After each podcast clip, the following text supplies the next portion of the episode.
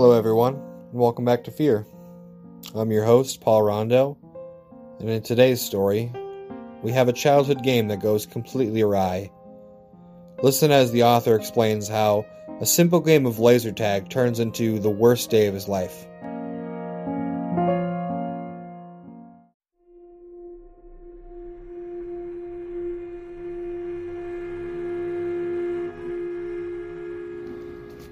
Laser Tag, written by Digi Gecko.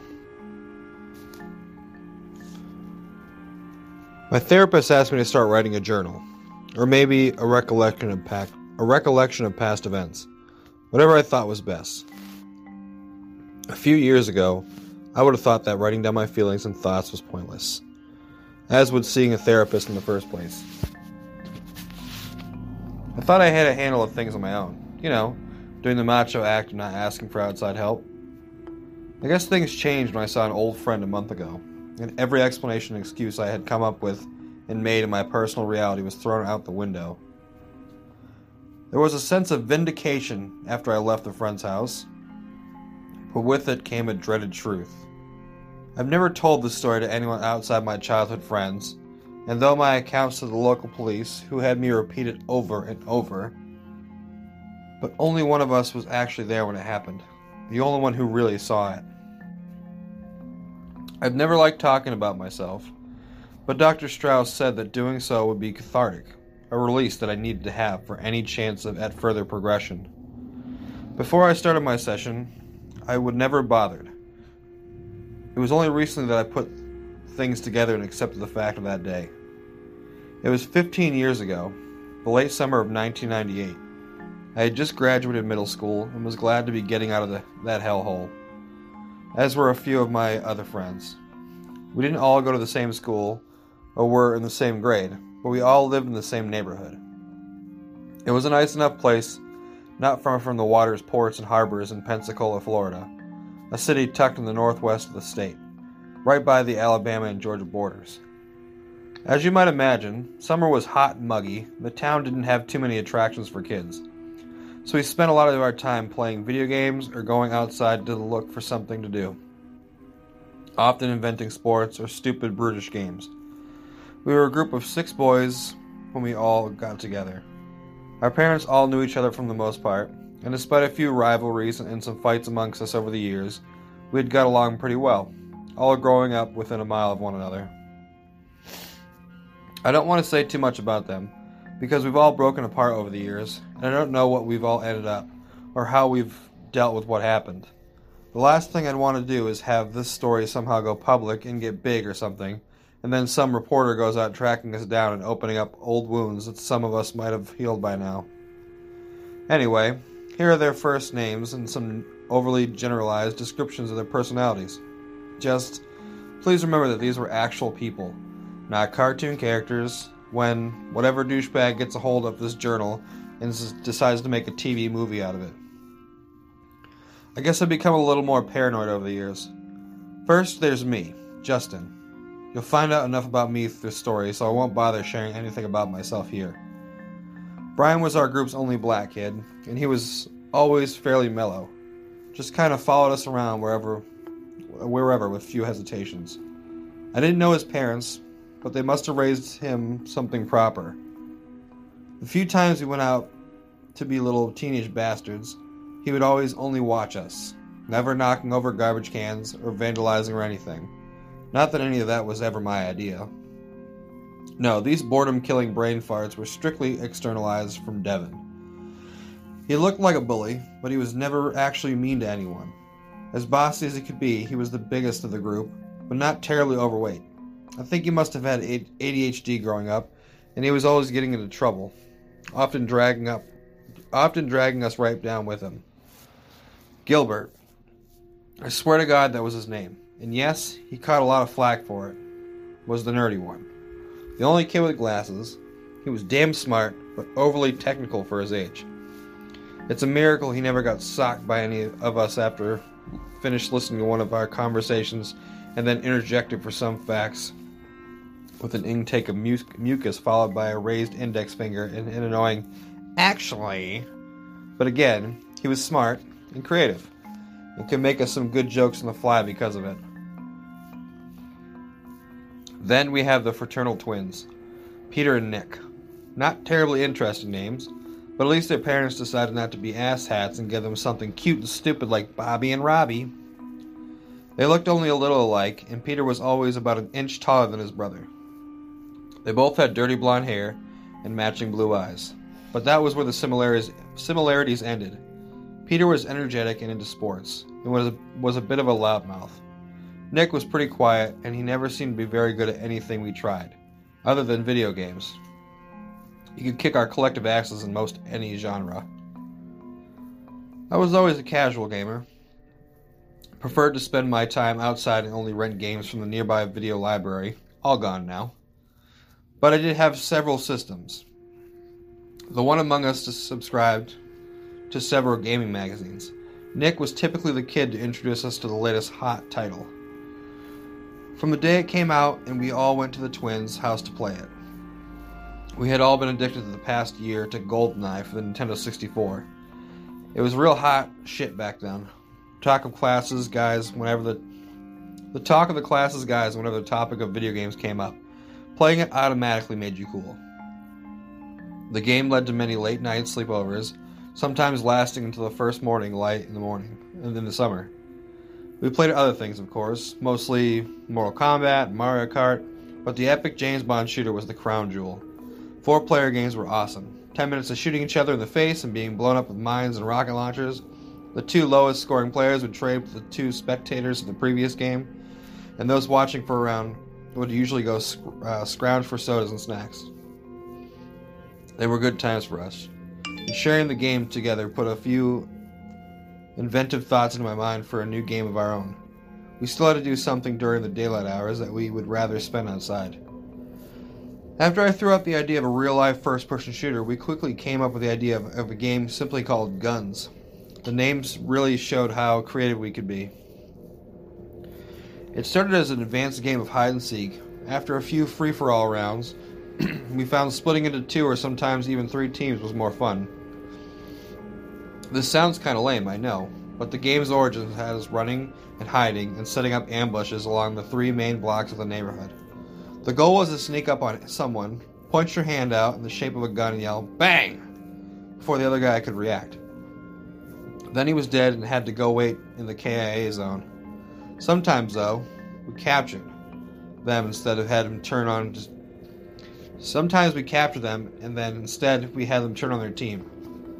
Going indoors was against the rules, as was going on to anyone else's property other than our own yards.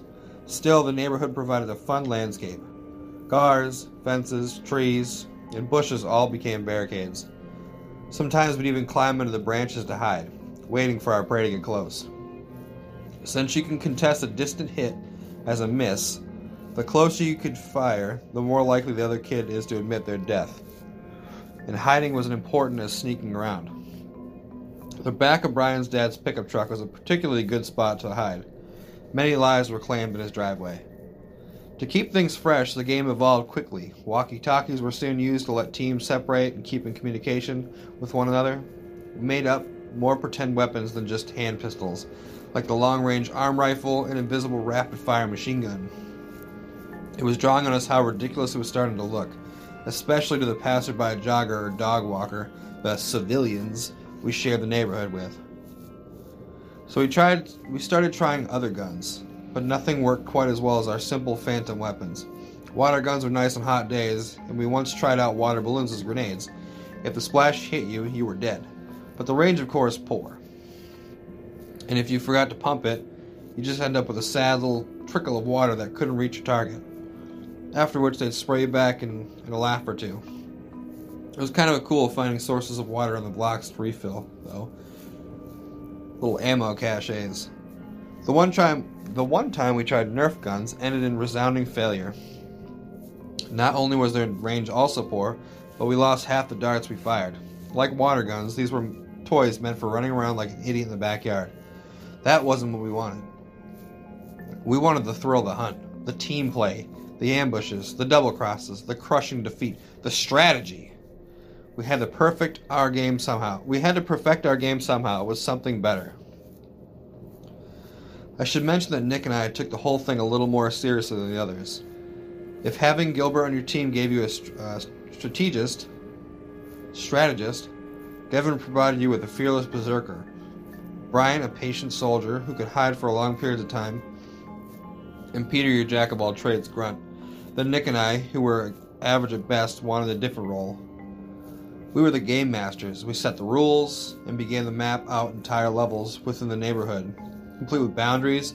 A few times we even hid little flags around that, if held, gave you power ups like a second life or 10 seconds of invincibility once you held it up and declared it, letting someone slip past enemy fire unharmed. Guns filled up much of our summer. It was like we were programmers and beta testers for a virtual reality game. But it was still lacking a solid set of armaments. We didn't need to go we didn't need to get too technical and introduce things like having to reload, but we did want something that had a long, precise range that could not only bring out our true and individual skills, but also get rid of the time wasting, nah huh, and you didn't hit me arguments resulting from fired invisible bang bullets. On my birthday, we made a reservation for the Fun Center, where I sometimes played mini golf with my parents. It was a pretty cool place with arcade machines, prizes, and even a go kart track. I think a lot of kids had grown up near, the, near and frequented similar venues. Last time I was there, I realized that they had a laser tag arena. That was something we had to try. I also investigated paintball by this point, but I figured that we had we were a bit too young for it, and it didn't look like the idea of having only boring backwoods to play in, or strapping on all that gear. I also feared the pain that would come from being hit, though I'm sure my childish my stupid childish fear was exaggerated, of course. On top of that, you had to pay to play. We liked our freedom to play for however long we wanted in our neighborhood, as crappy as our gear was. But I figured laser tag was worth a try, and it wasn't that costly. I walked out of our 15 minute session disappointed. It wasn't terrible by any means, but I expected much more. The indoor arena was made up of a crappy plywood forts and was lit with black lights and glowing star stickers. The obnoxiously loud techno music really removed the element of strategy, since we couldn't hear ourselves talk, much less, much less listen to our enemy's footsteps in the small arena. Still, it did introduce me to laser guns. The few times anyone managed to score a hit, their vests lit up and buzzed loudly. The guns even made realistic sounds and felt, well, real in our young teenage hands. We had spent much of our time in the chamber running around like idiots trying to learn how to play, but my heart was still pumping throughout the game. What was the most awesome was just how accurate the things were and the very idea of shooting an invisible light at a target across the room and hitting them instantly and assuredly, this was just mind blowingly cool for us. Now would be a good time to emphasize that none of us were gun nuts. I don't think any of our parents even owned any, and out of the six of us, only Gilbert, somewhat ironically, I guess you would call it, joined the military. Though I don't think it was in a position where he actually had to hold a weapon. It was just a phase us. It was just a phase for us, another cool thing that would have run in its course eventually. However, long guns must have might have fulfilled our needs. We knew it was always going to be fun while it lasted. I was an only kid. The other five had at least one sibling, and that meant I relied on my friends for human contact, and my parents spoiled me. Dad especially. I wasn't some needy little tool who had to have the newest thing and a lot of it. I could restrain myself, but it always seemed that when the time came that, that I did ask for something, my dad would give it to me in spades, like no expense was too great, and he was always eager to please. I wanted my own set of laser guns to surprise the guys with. So, one Friday night, we headed out to the Target to see what we could find. It took some looking for in their big old toy section, since I wasn't sure what aisle the guns would be in, but sure enough, they had what I was looking for in stock. On the shelves at the back wall, past the aisle with micro machines. I missed those things, and I used to collect them was a brightly colored box with some stupid happy boys on it, one of them holding a comically oversized gun, the other smiling idiotically as it was shot in the back.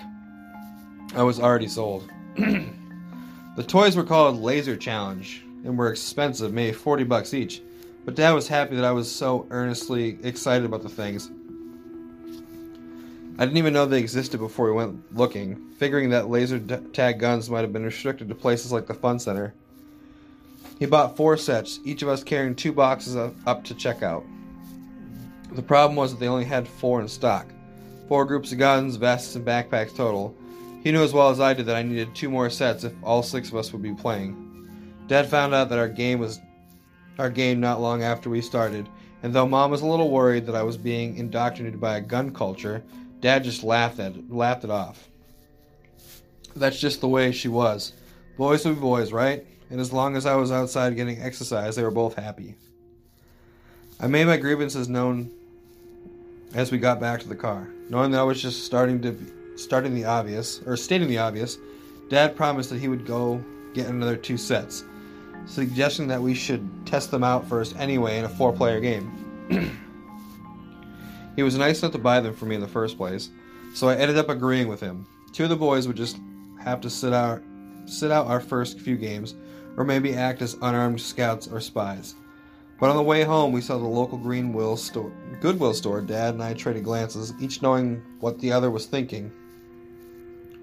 Mom got some of her dresses from the store, and Dad would bring home quirky little handmade things whenever he stopped by. But I never found much interest in there. I didn't like the feel or idea of secondhand stuff. Despite that, I knew it, it was worth a look. Maybe they even had another set or two for, for the cheap. It was late by then, near closing time for what I remember, and the checkout lines were filled with shoppers, many of them mothers with bored kids, their arms full of worn and faded clothing. Just for fun, I checked out the video game section first, but most of the games were were still from the last generation. Since they weren't what I was here for anyway, I hurriedly guided my dad to the back where the used toys were. I always hated the smell there. The one of mildew and dirty diapers, so I didn't want to stay long. We looked around for a bit, but the toy section was so small that much of its space was intruded upon by old VCRs and crappy televisions playing Disney movies on a loop. It became obvious quickly that our search was being fruitless, but again, I wasn't too disappointed. I was happy with what I had for now. As we turned to head out and return home, I noticed a black cardboard box hanging out just a little behind an ugly teal shelf littered with the broken corpses of stuffings, stuffing spewed teddy bears. I was gonna leave it be, figuring it was a moldy toy bo- or toy tomb by now, but then I saw the shape of a gun on the box's side. Was this really what I thought it was? I pushed up to it and pulled it out with some effort. It was snug between the shelf and wall. My reaction upon pulling it out and looking at the cover was unmitigated joy, like it was suddenly Christmas morning. The first thing I saw were two handguns held by a pair of admittedly badass but typical 80s white kids, holding them upright like they were spies. And the guns didn't need to be overly stylized like the laser challenged ones in any way. They spoke for themselves. The box was solid black, except for the photo cut out on the front of the two kids. A swirling James Bond gun barrel that ended in the white circle behind them. Sure, it was clearly a knockoff image, but it naturally excited me either even further, given that Goldeneye was still my video game goddess of all time. And the guns were depicted accurately, positioned in the youth's hands at an angle to show as much detail as possible. The box paint was chipped in spots all, all across it, and the cover was especially faded, but it still looked pretty damn cool. I wonder what lucky kids this must have passed on to over the years. Judging by its looks, I had guessed that it was quite old.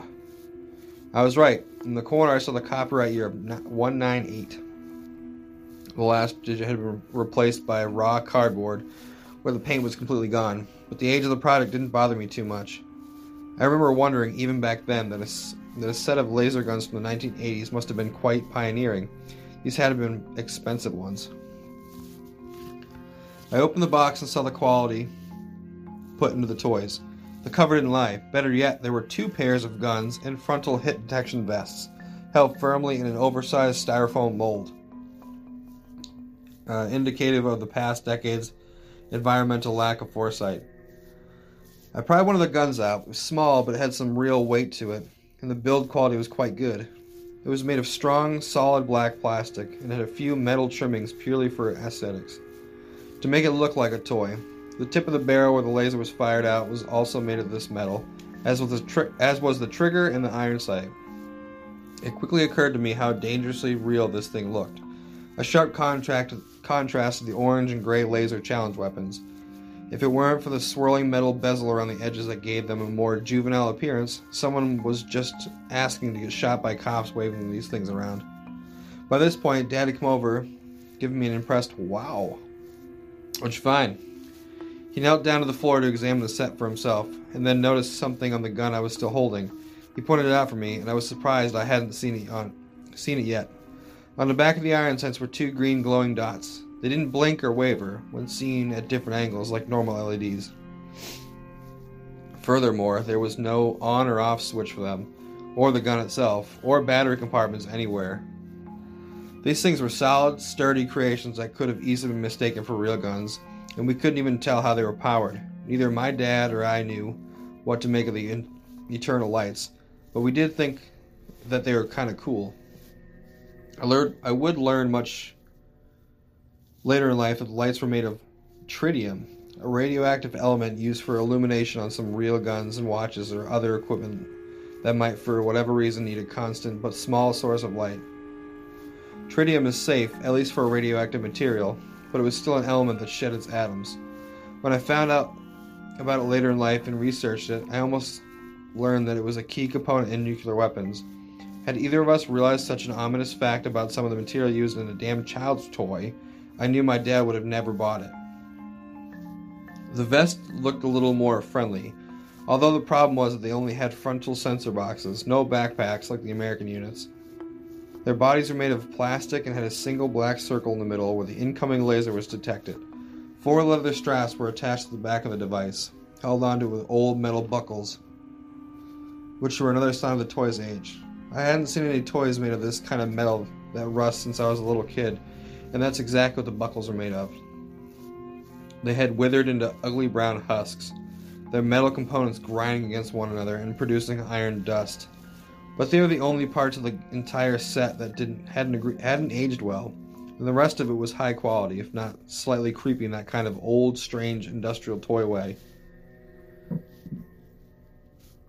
Dad noticed that the back of the sensor units were made of a thin layer of solid flat metal, and there was a noticeable latch. He popped it open fairly effortlessly and reacted quickly to change the large battery that dropped out. It looked familiar, like the six volt back.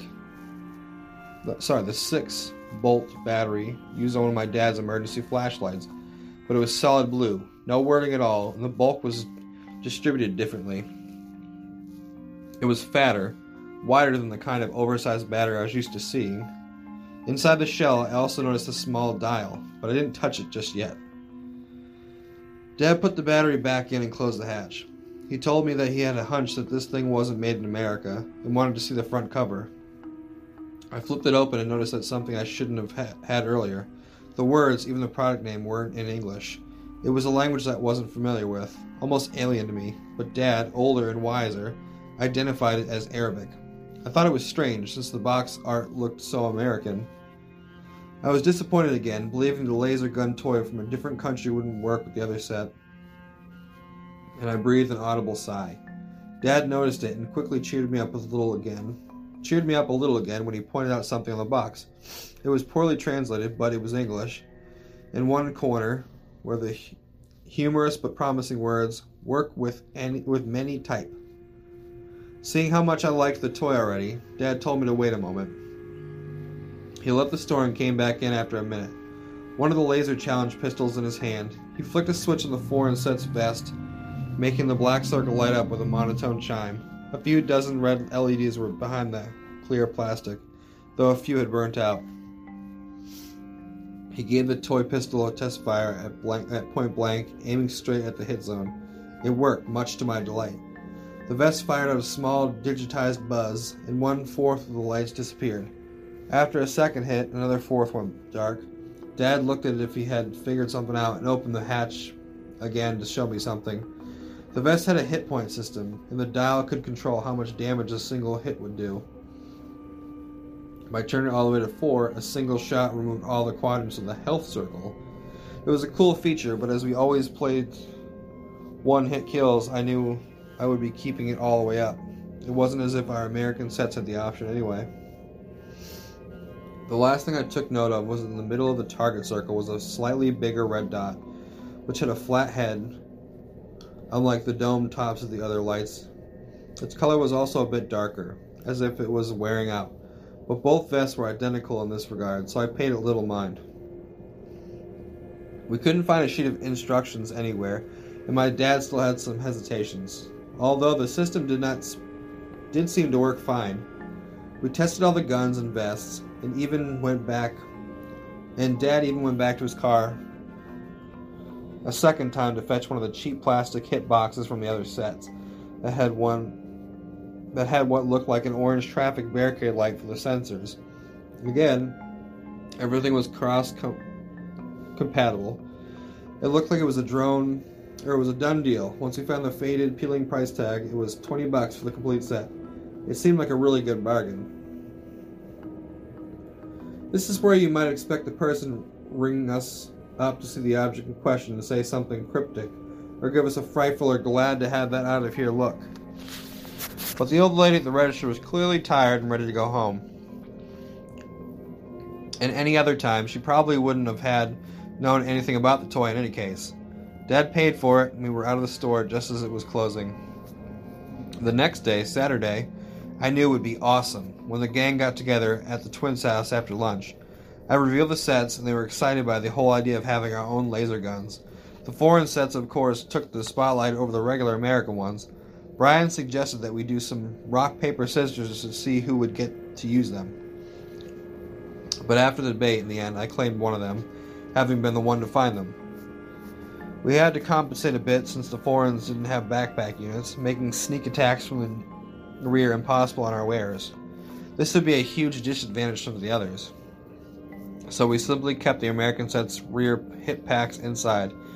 It was sort of a lame only being able to land an official hit on someone's front side, which meant waiting for them to simply turn around to actually kill them if you were stalking behind them.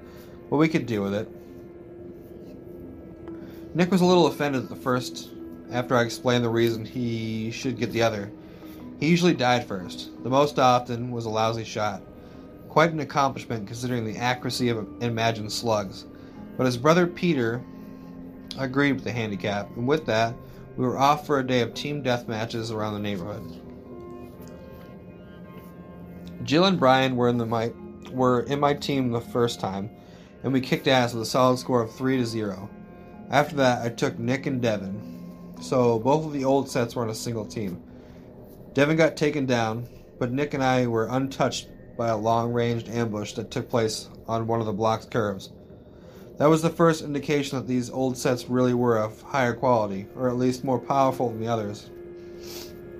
While Devin shot three or four times before he was hit, none of them made impact on Peter, Brian, and Gil, but the guns that Nick and I had took out the entire enemy team, one right after the other after we took a second to steady our aim. After a third game, we realized that having two boys with the old sets on one team gave them an unfair disadvantage. Having skimmed the manual for the American toys, I remember reading how sunlight could interfere with the laser. That made sense, but it seemed like the advertised 200 foot feet range was also a lie in the first place, as Gil reported that he had to get within about 50 feet to land a hit with his gray plastic gun. The black ones, however, we took a break to figure out their range by doing a few tests, having Brian back up about 10 feet until Peter's hits with my black gun no longer registered. He had to be clear across the block, some 500 feet away, and even then in direct sunlight, until his vest stopped buzzing. We all thought once again about just how cool the things were, but I was a bit unsettled. They felt too powerful, as if there was were industrial lasers embedded in the black guns that kids should have no business playing with. What if we hit someone in the eye? But to the others, the pistols had basically turned into sniper rifles. Sure, we still had to be accurate at long range, but we could land a hit from much further away than no- seemed normal. The discovery of the foreign set's ab- abilities changed the game dynamic. Suddenly, Nick and I were deemed permanent squad leaders. We were the specialists, meant to be feared. That was when Peter started asking me to switch up gear with him. I told him he could have my set tomorrow. But after a few more games, he started whining and bitching about it. At 3 o'clock, we broke for snacks, soda, and water to replenish ourselves. We had played long and hard for so long, or so far, and the other people in the neighborhood had taken notice of our antics. but we were having too much fun to notice or care what they thought of us. Being a nice guy, I relented and told Peter he could have my set for the next round of games that would last until he called it an evening. He had the best aim, and a maniacal little grin spread over his face as he no doubt wondered what it would be like pulling off miracle shots as a professional sniper could. The thing was, though, Nick and I couldn't get the vest off. We tried everything, but the buckles were oddly configured little bastards. We couldn't even tell if we were pressing the right thing down on them, or if we had to wiggle them in a certain way, or if it was the friction caused by the rust that locked them in place. We eventually gave up and had our indoor snack break with them still on, looking like dorks somewhat to the amusement of the others. Even though I couldn't get my vest off, I still traded guns with Peter. That seemed good enough for him. Holding the cheap gray plastic in my hand, I knew it would take a little while to get used to its limitations.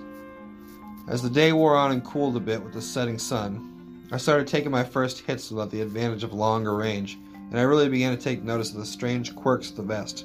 For one, it was uncomfortable. The leather straps that went over my shoulders and around my stomach would have been comfortable if they weren't so tight. On top of this, the metal plate in the backside of the hit detection unit, pressed tightly against the skin, was cold, never warming to body temperature. Also, once I took a hit for the first time, I could feel a small tingle of electricity come from the back plate. It was really small, however, less than a, that of a static shock. I couldn't even notice it most of the time, but it was there. I couldn't tell if it was d- deliberate, like some sort of failing impact feedback, or more like something bigger, being contained but leaking out every so slightly each time a laser strand was close enough to be detected by the circle in the, in the front.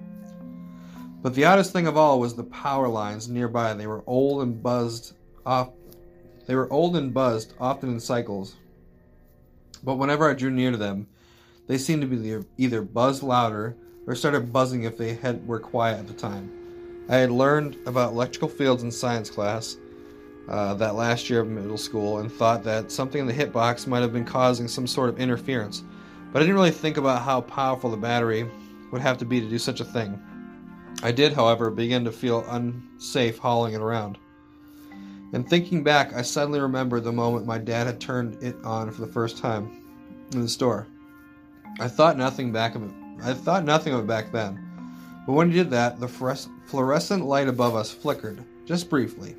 I had grown up with a fear of electricity. Outlets had always scared the crap out of me as a kid, as if simply touching any part would electrocute me. A gut feeling told me something was wrong with this toy, I now wish I had said something or called off the game completely. After the first game followed snacks when I left the uh, other team use both of the black guns and we got creamed. Peter gave us his brother Nick to even the score. He joined Devin and I after the 60 second countdown that was used to get the team separated from one another.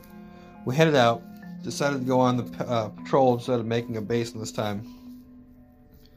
As, as Devin never liked to sit around and wait for the opposition to find us.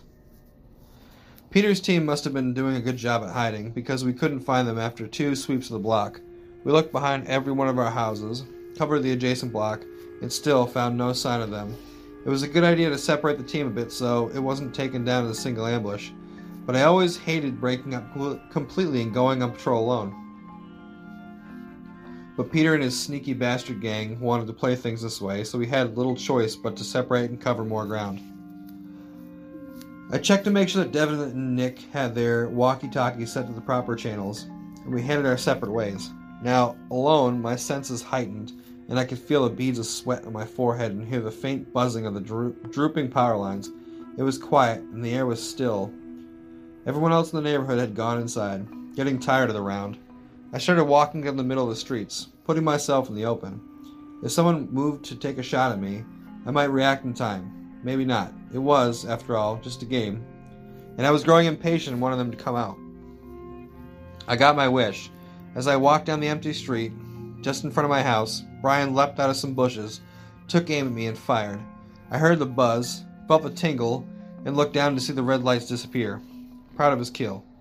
Brian smiled and walked over to me. Despite being a bit pissed off that his team decided to hide like pussies this round, I still thought of a little compliment to give him, but it never left my mouth. Just as he stepped in front of me, I heard a loud pop in the distance. It sounded electrical, like a transformer had just blown. At the same time, our two walkie talkies let out a loud but brief burst of static. Brian and I looked around, maybe expecting to see sparks raining down from a power pole or something. We walked for a few minutes, still out in the open. Brian stayed with me despite being on the opposite team. The pop had taken us out of the game, startled us. We eventually settled down again, and we got ready to part ways. Brian back into a hiding spot, myself to the dead zone. But then, God, that horrible smell. I knew what it was. I think everyone does. That stinging stench of, of an electrical burn. It's similar to dust burning off in a heater, but whereas that aroma is almost pleasant in a way, an electrical burn is a threatening smell you never want to experience. The last time I ha- had was when our microwave practically exploded last year, which was unpleasant.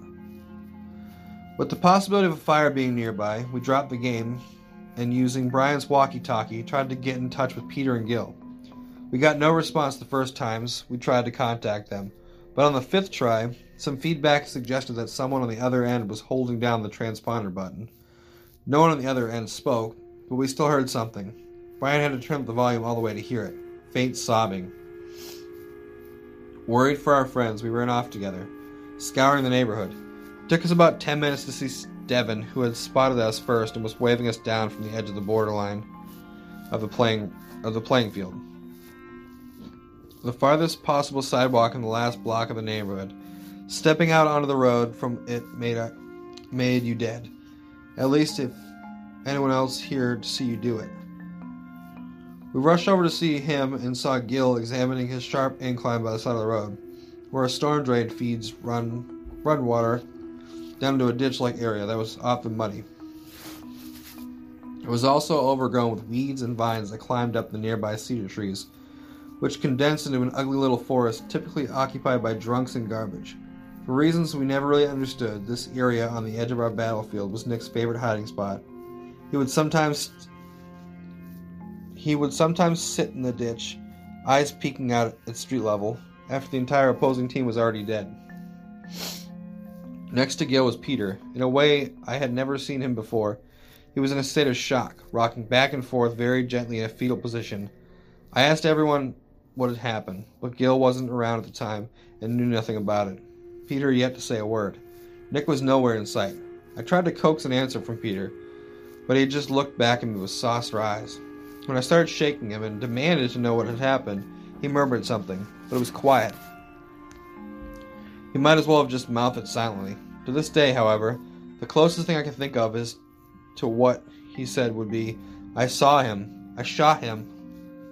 My stomach dropped. Peter didn't give me a straight answer, but I still had a deep and increasing worry that something terrible had happened to Nick. That maybe the hitbox had electrocuted him. It was morbid, but that's the conclusion my mind had instantly leapt to. Gil, Brian, Devin, and I searched the area sinking, sinking into the mud on occasion. I sniffed the air, smelling the electrical burn again. Every second that passed by that we didn't find Nick in pain or worse was a small relief. But we didn't find a trace of him at all until we started heading back to Peter. Hidden in some of the overgrowth in the incline, their red color now distinguishable in the grass, were Nick's shoes. Gil looked at them closer, but when we tried to pick them up, pick them up, Peter suddenly shouted, Don't touch him! Gil abided by the request. Panic overtook the four of us that were still in reality, and we quickly ran to Devin's house, the closest to our current position, and told his parents. They finally called the police when we managed to convince them that we weren't pulling a prank and we really couldn't find Nick. The rest of the day was hell, but at least went by quickly. The police arrived, as did everyone's parents, Peter's father took him home as he was too traumatized to help the officers in any way. As more cops arrived, we explained everything of what we were doing. One of the cops even mentioned how he had noticed us earlier the day while on patrol. A search party started around sunset, and all the while we were stuck outside in the heat, sweating like crazy on the side of the road as our hearts raced. The police had little to go on and no witnesses other than Peter, who they knew would not need to talk right now. I was the first one to suggest to them to find the hit sensor box and gun for the laser set. That made a that made them a little curious. I explained the devices as much as I could, even the tingling I felt. They may have concluded that the toy sounded dangerous, but still, it was just a toy. Nevertheless, they decided to take the foreign set in, in for further investigation. I had no arguments. After what must have happened to Nick, I wanted nothing to do with the set anymore. Or for that matter. Uh, laser guns or, ta- or laser tag or guns. I knew the game. Whatever form it could have taken after this day was tainted now. They quickly found Peter's gun, dropped in the tall grass right where he had been sitting. Nick's was discovered soon after, not far from his shoes. But even with their help, I couldn't get my vest off. The damn thing felt like it was permanently strapped to my body. I finally took Devin's father bringing a pair of metal shears from his garage to get the hit, the hitbox off me. And he had to work to cut through the thick leather straps. But at least it was free, safe. The police took the device and began their search for the other. Only, like Nick, they never found it.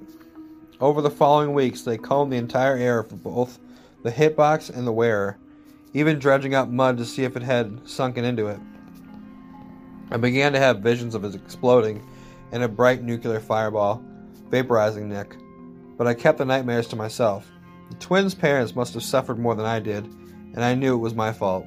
Despite all the assurances that day, and the ones that followed by the police, Nick was never found. His disappearance made the local news and then the state news. No suspects were ever named. Every time I walked by the missing child board in Walmart, I saw his face, haunting me, staring at me above the description of the number to call. I saw that poster hanging for years, until I went off to college and left my old town and friends behind, all of which were irrevocably shattered by the incident. In my senior year, I came out for uh, winter break. By now, I had invented that reality I had mentioned earlier. I shoved the idea of the laser tag toy killing him out of my mind coming to believe, like the town did, that Nick had ended up just another vanished or abducted child that would never return. Coming home, I had a flashback of his funeral, two years after he disappeared, where I was un- unable to look at his parents or Peter in the eye from across Nick's empty casket. The past didn't stay dead where I came home, or when I came home. My mother told me in a shallow voice that Peter had been called recently, or had been calling recently, asking me every other day. She told me I should go see him. I didn't want to, but of course I had to. I walked over to his house where I still live with his parents. Or I walked over to his house where he still lived with his parents. The place had gone to hell. The paint was peeling off. The grass was so tall that the trees could have begun sprouting, and once I let in, or once I was let in, the smell of alcohol was nearly overpowering. With as much motivation as a zombie, Peter's dad rejoined his wife on the couch where they both lifelessly watched the television. Eight years later, Nick's death had left a scar, a scar on the household. I trudged upstairs and into a dirty, crowded mess of what was once a big living room. The place would have fit right in on an episode of Hoarders. And here's a foreboding detail. Buried under a trash bag of beer cans that was blocking the television, I could see a Nintendo 64 on the floor. As crazy as it sounds, it must have been unused ever since that day as Nick's GoldenEye copy was still plugged into it. This place reeked of despair. I desperately wanted to leave. But if Peter wanted to talk, if he had if he had answers, then I had to meet with him. He was in his room after a disaster. He was in his room, also a disaster area. Empty energy drink cans lined the floor. I could see that he had grown an unruly beard before he turned around in a computer chair after exiting some MMORPG I was unfamiliar with. I greeted him as kindly as possible. I could see his sadness and sunken eyes. But what he was really hiding was his anger. When he spoke to me, it was in what I can only describe as restrained barks. He must have had nothing but hatred for me, which I didn't blame him for, that he was struggling struggling to control. Suddenly, he started laying everything out there, getting it off his chest long, at long last. His parents had been sending him to a therapist for all eight years since that day. And he said that while she helped and he was making slow progress, he hated that bitch. Because he didn't believe him. Because she didn't believe him when he shared his account of the events. He then told me that he had just started going to a psychiatrist and hoped that he would believe him. Understanding his anger and now feeling nothing but pity, I talked with him calmly and reasonably. He eventually did relax some after getting out all the contempt he had for me. He took a big breath, and his whole body shuddered, as if in the anticipation of a forthcoming grand revelation. That was just what I got. As much as it hurt, the truth at last, and that dreaded vindication I mentioned at the start of our story. I never returned to his house that day to retrieve the box, assuming the police would take it.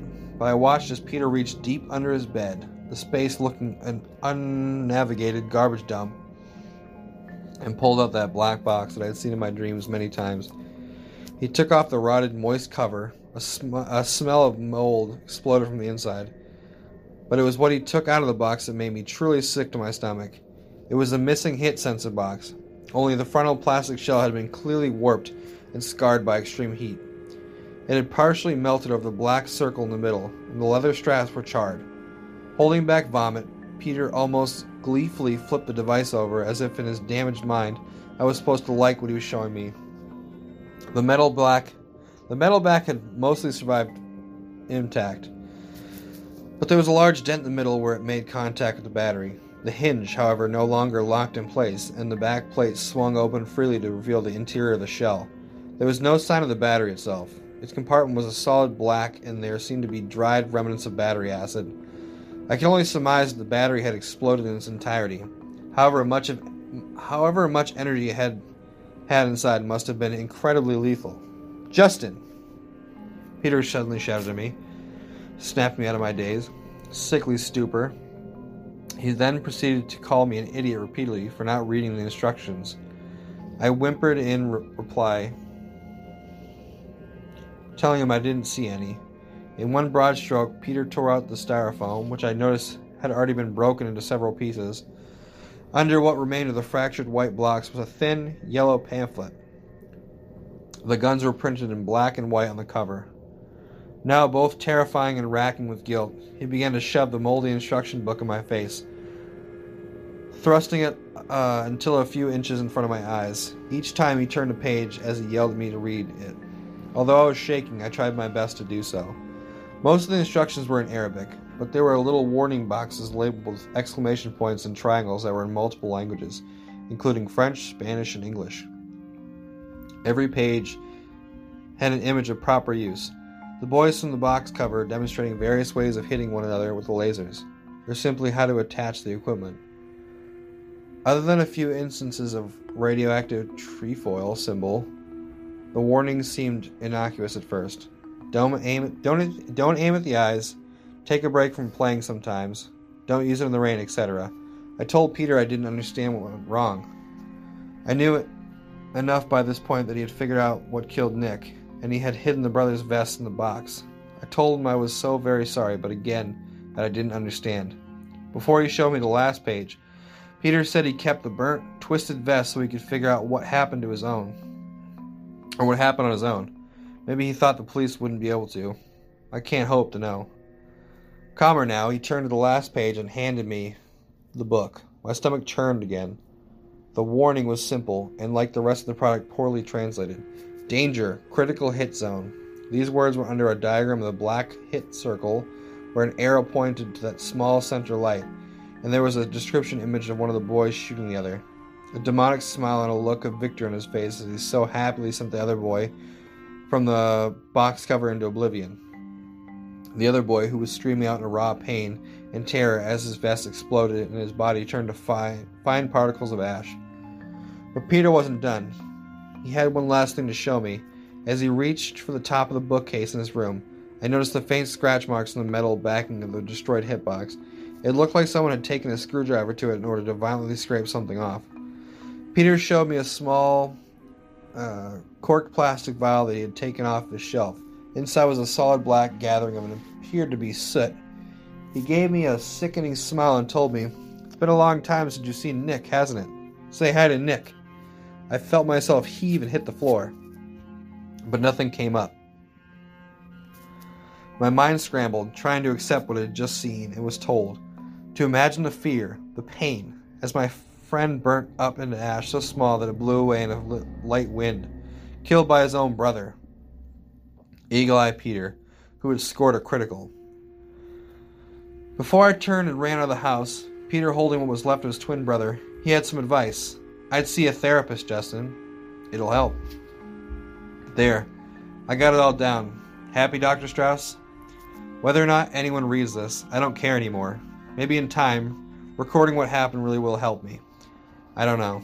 What I do know is that for an entire day, I carried around what I assume was some sick, perverted Eastern European toy maker's idea of a fun game for the kiddies. A walking time bomb waiting for a bullseye hit. How all of its previous owners managed to miss, I have no idea. If you decide to hunt down another set for some sick, dark fantasy, and you're stupid enough to buy it after reading this journal that some asshole stole and posted online, try not to play with anyone whose shot is worth a damn.